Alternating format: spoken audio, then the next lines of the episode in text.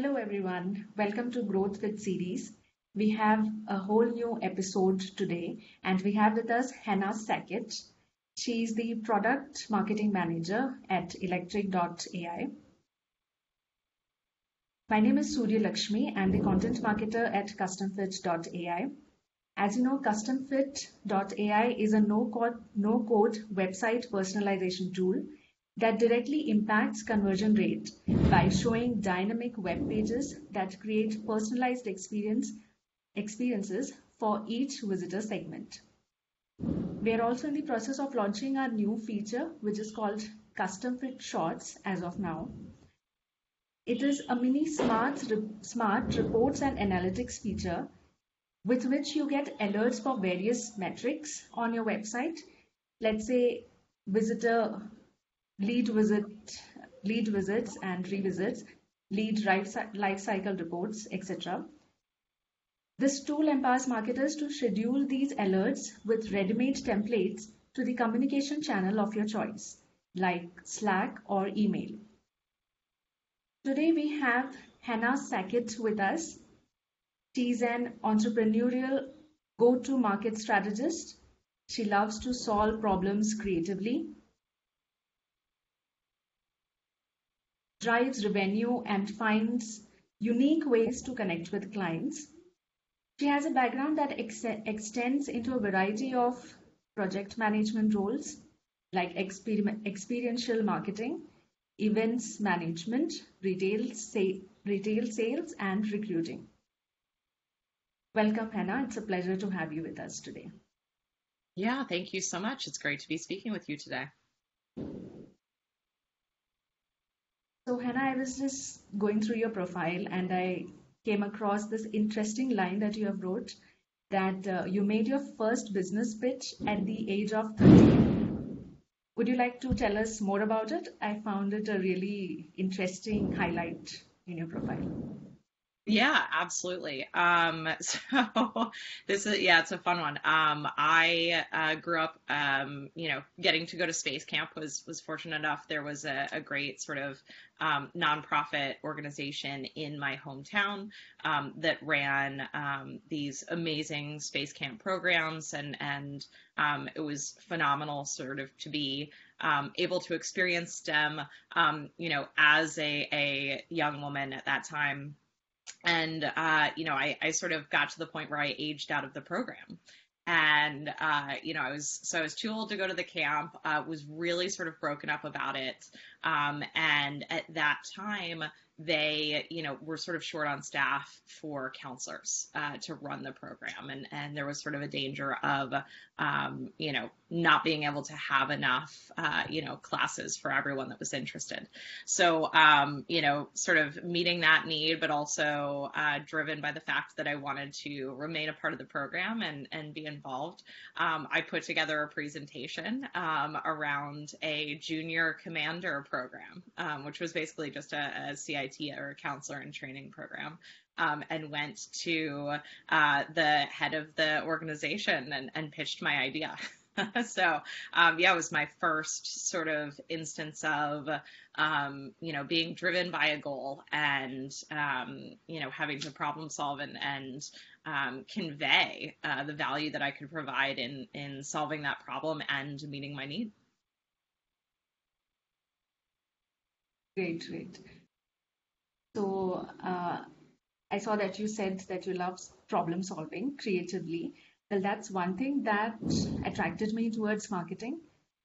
So I just want to know since you have uh, a background which spans into recruitment as well.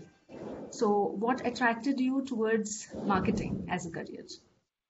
Yeah, um, so really had gotten my start, um, you know, uh, first job out of school, um, I had come from sort of a sales background, more in the um, you know outside sales, right, retail, in person, um, you know, throughout high school and college, and just been very successful with it, um, and you know, sort of. Uh, had had gone back and forth early in my career between marketing and sales. I got a taste for marketing through an experiential marketing firm um, back in my hometown, um, and you know was just working as an admin but um, you know had sort of quickly scaled up on my admin responsibilities and was um, really sort of reaching out to all of the project managers that owned client accounts um, and said what can i do for you you know can uh, can i do research can i you know i'll, I'll do your sort of go for work um, in exchange for some of that apprenticeship um, ended up moving to new york city back in um, 2014. 14. Ah, crazy to think about. Um, and sort of uh, went back into sales. It was sort of a, a great way I had that muscle memory and experience. Um, you know, previously was a great way to sort of get my feet wet um, in a new city, uh, in a very competitive city from a work perspective. Um, and, you know, similar to my previous position, had um, sort of you know focused on mastering the responsibilities but also looking outside right? What were the other opportunities throughout the organization? Something that i was particularly interested in um, was sort of getting into the mindset of the consumer. Why did they make their purchasing decisions? What drove them? Uh, beyond just, you know, sort of making that pitch, um, you know, how could I influence their buying journey? And so uh, I actually, you know, sort of didn't fall right back into marketing, but had an opportunity to work directly for the VP of product as a product specialist. Um, and that really could have gone one of two routes. I could have gone into becoming a um, product manager, which is actually, you know, sort of more focused on um, problem solving from a technological perspective and working closely with our engineering team, um, you know, or the product marketing route. And um, honestly, you know, I uh, am immensely grateful for um, that VP of product, Jonathan Bartlett, uh, one of my previous bosses, who, um, you know, sort of was able to see the the raw skills that I possessed uh, and steer me in the direction of product marketing, and and the rest was history from there. Amazing. Seems like you've had a very good journey with Electric.ai. So, serious. Uh, very recently, the company has raised Series D funding. Congratulations yes. on that. Thank you so, so much. So, what has been your journey as as the uh, marketing product marketing head. Uh, what has been your journey in the branding of electric.ai? What are the aspects of branding that you give utmost importance to? Yeah, absolutely. Uh, I think, you know, positioning and messaging first and foremost, right? Um, IT as a whole is a very complex space. Uh, and we provide, um, you know, we started out providing nine different services throughout IT. We've since added to that catalog.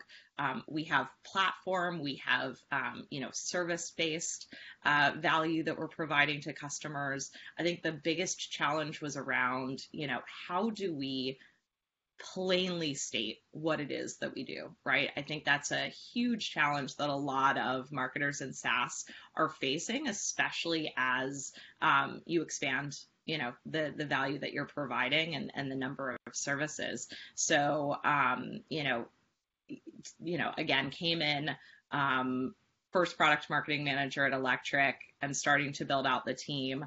Um, but the challenge in the earlier days you know about uh, two years ago was just making sure that um, we had baseline you know materials um, that plainly stated what it was we did and, and what was the value that we provided. And so i think um, you know from a branding perspective there it was very much um, you know how do you create that um, you know uh, you can always talk about how you do things and get highly technical um, but you know, my main responsibility was translating that in into sort of uh, just a plain, you know, what is the value that you're providing? And so, um, boiling down that why statement, right?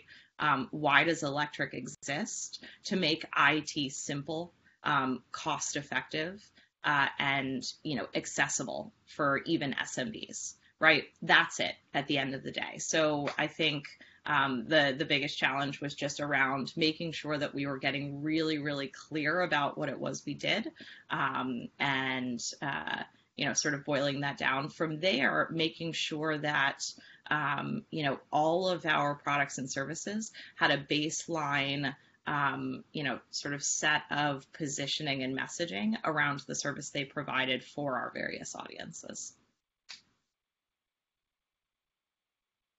Like you said, conveying the right value points is the most crucial part of branding, right? So, um, yeah.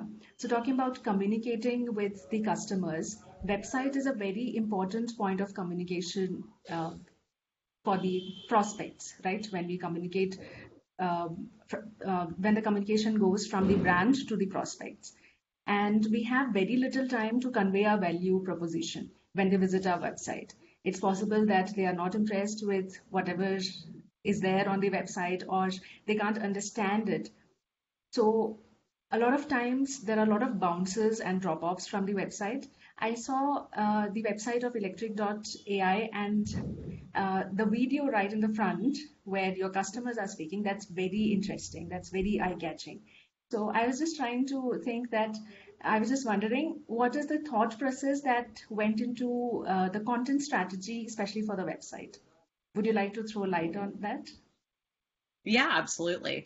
Um, so uh, since I've been here, I've seen Electric through a rebrand back in 2019, and then the what you're mentioning was a, a major overhaul of our hero section of our website back in early 2020. Um, think about, you know, honestly, we were thinking about ourselves as consumers, right?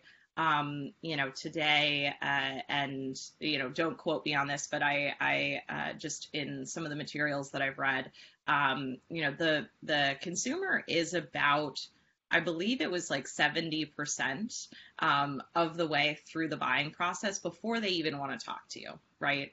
We are at a point where consumers are, are, you know, sort of educating themselves, taking the time, doing their own research. They don't necessarily want to be sold to. We've done um, a test recently where we move our deals, you know, um, more quickly through the funnel, um, sort of reducing the amount of qualification time and getting them to a demo as quickly as possible. And we're seeing massive, you know, sort of growth in our win rates there.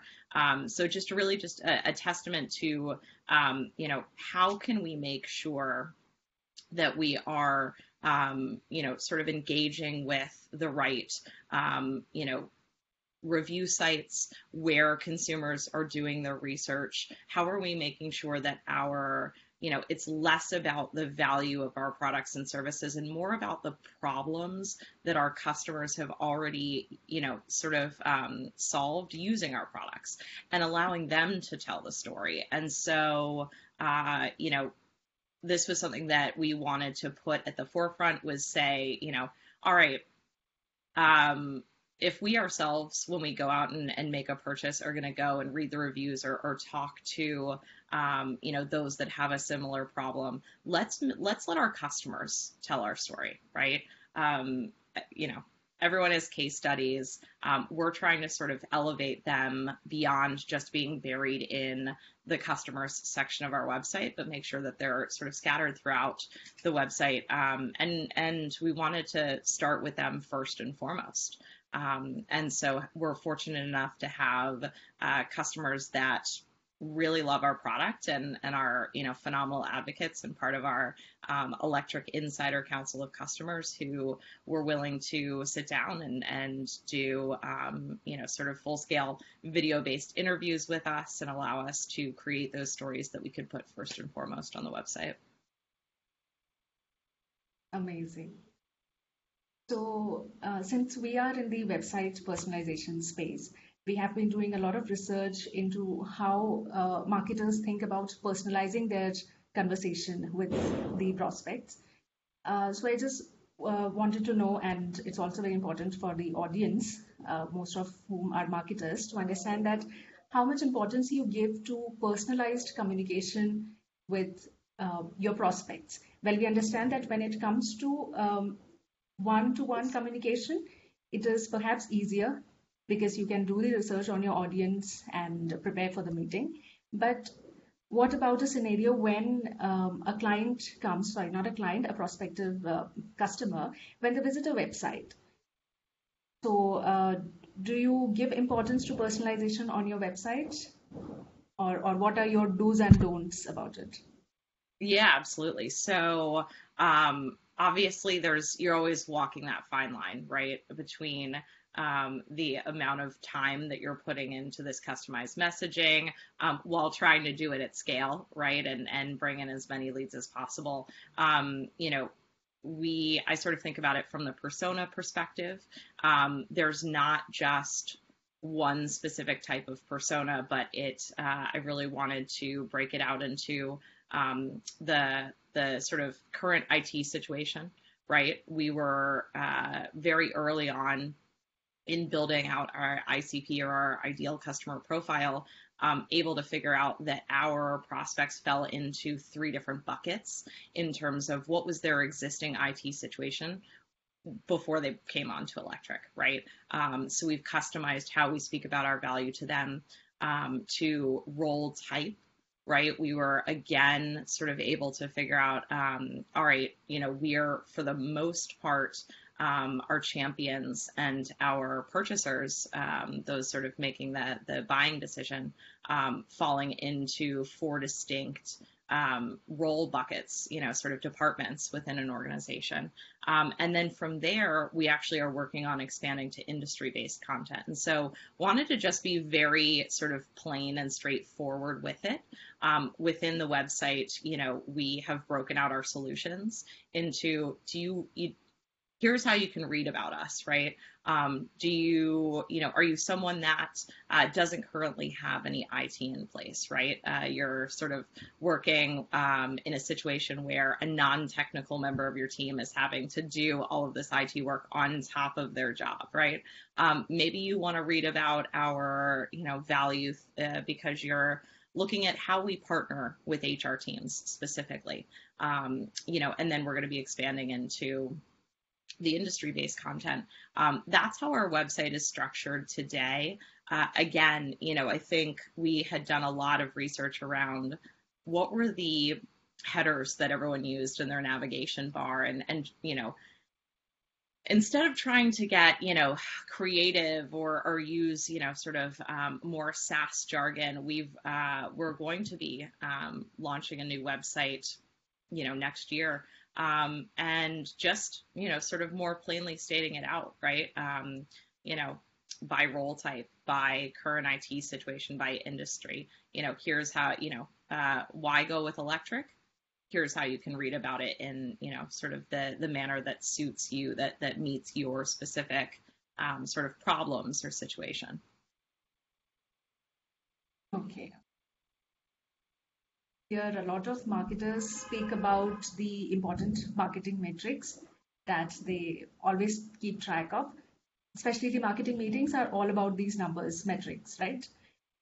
So, how are your marketing meetings like, Hannah? And what are those specific um, metrics that you give very important, uh, that you give utmost importance to in your discussions? Like, is it conversion rate? Is it CAC? Or uh, or the performance of the campaigns? Sure, yeah. Um, so, you know, as a whole, um, on a weekly basis, um, we as an entire marketing team come forth and um, talk about how we're performing against our OKRs, which all match map back to um, the team's OKRs, which those metrics that you spoke to. Um, and you know all of us have sort of leading indicators to them. But yes as a as a whole team um, we are for, focused on um, revenue right? So primarily like at the top um, we are a member of the revenue organization at electric and so we are responsible for bringing in um, a certain amount of revenue uh, and leads into the business on a quarterly basis, right? So that is, you know, first and foremost, how are we performing against that? Um, from there, yes, then it's, um, you know, how are we performing in our various different lanes? Um, you know, uh, to your point, conversion on the conversion rate on the site, um, but also conversion rate of our variety of paid um, or organic campaigns, um, cost per, cost per acquisition um, is very much focused on by our um, head of growth because again, he's provided with that budget on a quarterly basis and needs to make the decisions on where to allocate that specific spend. Um, on product marketing side, I'm very focused on close rate, right? Uh, if you know, again, there there are a variety of things that product marketing influences. Um, there's you know very little that we're able to sort of one for one directly say we you know performed this action and and got this result. Um, so you know we're looking at close rate, uh, and that is important because um, you know again the higher that close rate, the less strain on the demand gen side of our organization. Um, and the you know sort of less they have to spend to go out and acquire those leads right? So so that increase in close rate i can then reduce cac for our demand gen uh, head um, and they can go out and get more leads. I think you have put that beautifully.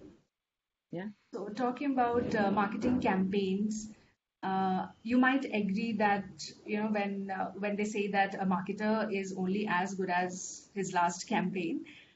So, uh, what how has been your experience working on campaigns? Would you like to share your most successful marketing campaign with us?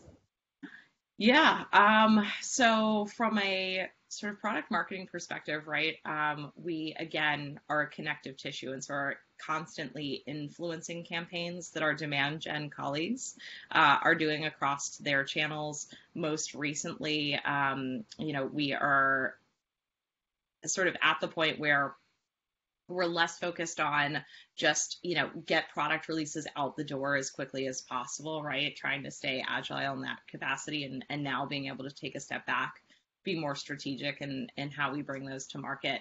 Um, and so very excited about um, you know an upcoming campaign partnership where we'll be uh, launching a new um, release that is uh, you know sort of going to revolutionize the way in which um, you know our customers and, and prospects um, go through on and offboarding, right? We've taken on and offboarding from being an eight hour arduous task to now, you know, just a seven minute request process, and we're constantly iterating on that.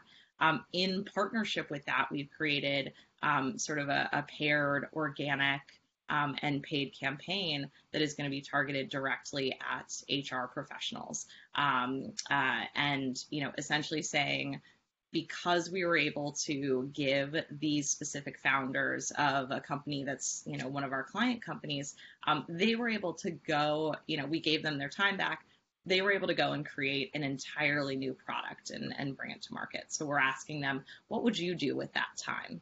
Um, so we're really looking forward to engagement on that. Um, but otherwise, a, a, sort of previous, um, you know, uh, both successful and you know, unsuccessful in different ways um, campaign that I spearheaded from uh, just a product marketing perspective was our live demos campaign, right? Um, you know, again, sort of taking a step back and thinking about our prospects who um, may not have been ready to speak with a sales rep, right? They were just looking to understand what we did. Um, I, you know, had sort of spun up and offered a live demo webinar series where we just got right into the heart of um, why does electric exist? Uh, what is the problem that we're solving for you? And um, you know, how do we go about and do it and, and provide that demo, no sales, uh, you know, call required, right? Um, the attendance on it was low, the conversion rate on it um, was very high, and we expended, you know, sort of very little resources um, to bring in uh, a significant amount of revenue. So uh, definitely a win in my book in terms of the conversion rate there. But of course, you know, from attendance perspective, I would have liked to see more attendance. So uh, yeah, I, I, think that's you know not uncommon. Other marketers have probably experienced campaigns similarly um, that you know have sort of you know been a, a win and loss. Okay, that that was quite interesting. So now, since last year, this COVID scenario has created a lot of disruption in the industry, also in the IT industry. So how did you deal with the changes what strategy did you and your marketing team adopt to deal with this new times? Yeah, so the fortunate part of um, the value of our service is that we are entirely uh, remote, right? So we we pro- we've provided remote IT to our customers uh, since the beginning, right? Since we were founded. So um, you know the need was there. Uh, and we were able to, you know, sort of capitalize on the fact that a lot of, uh, you know, organizations were caught very flat-footed. They were not prepared to send their, um, you know, employees home with company-owned devices because they didn't have a way to remotely, um, you know, check on their health and keep them up to date um, and secure them. Uh, you know, the same thing with data, right? All of a sudden, you have employees um, accessing your company, you know, and uh, you know, customer data across a variety of insecure networks. Um, and then there was finally like support, right? Um, if something went wrong in someone's home, how would you be able to provide them IT support without them being able to walk, you know, sort of down the hall or, or you know, reach out to the person next to them um, and say, hey, can you help me out here, right? So, uh, you know, messaging wise, that was a very, um, you know, sort of beneficial thing for us. Obviously, very unfortunate um, situation. Um, but you know, uh, from a market perspective, it was our time. It was um, you know very much a, a, sort of easy sell there. In terms of transition, right? We had just sort of started to experiment with out of home. Um, we you know were doing a lot of really creative um, uh, direct mail campaigns, uh, and we had a lot of um, highly curated in-person events. So we needed to transition um, you know, and, and move to the point where we were doing really solid um, and impactful virtual events um, in a way that, you know, sort of broke through the Zoom fatigue. Uh, and that was very much based on, you know, the speakers, but um, the types of engagement that we were doing with the audience throughout the conversation. They weren't necessarily just being talked at um, or sitting on another webinar. Um, and then, you know, our um, sort of offerings, right? Uh, instead of being able to do these blanket direct mail sends, we had to move to sort of raising your hand. Um, you know, we got creative in, in terms of, um, you know, offering kits of things, whether it was, um, you know, people are stuck at home. Let's go ahead and put together this really creative kit uh, that would give them, you know, everything they would need for a movie night and they wouldn't even have to leave home to do it, right? It's sort of um, thinking about what would, uh, especially in that time when everyone was feeling very vulnerable, working remotely, what could we, um, you know, offer them that would make them feel, you know, uh, uh, give them sort of a, a sense of peace um, in that particular time, right? So those are uh, a couple of ways that we've pivoted. Uh, we are again, you know, sort of as the world moves back to hybrid work, considering, um, you know, live events uh, and, um, you know, engaging with people in their office locations, but, um, you know, still sort of evaluating at this point. Great. So I think that was a very good initiative uh, from your team side. So with that, we have reached our last question. Yeah. As a marketer in the managerial role, what advice would you give to the budding, aspiring marketers? Yeah. Um, I think, you know, the same advice that I would give anyone starting out in their career if you are um, interested in something, set up some time, ask questions, manage up, right? That has always been, I've been most successful um, in, you know, over preparing and owning the conversation in my one on ones, making sure that I am asking for um, you know, the mentorship or the feedback that I'm looking for.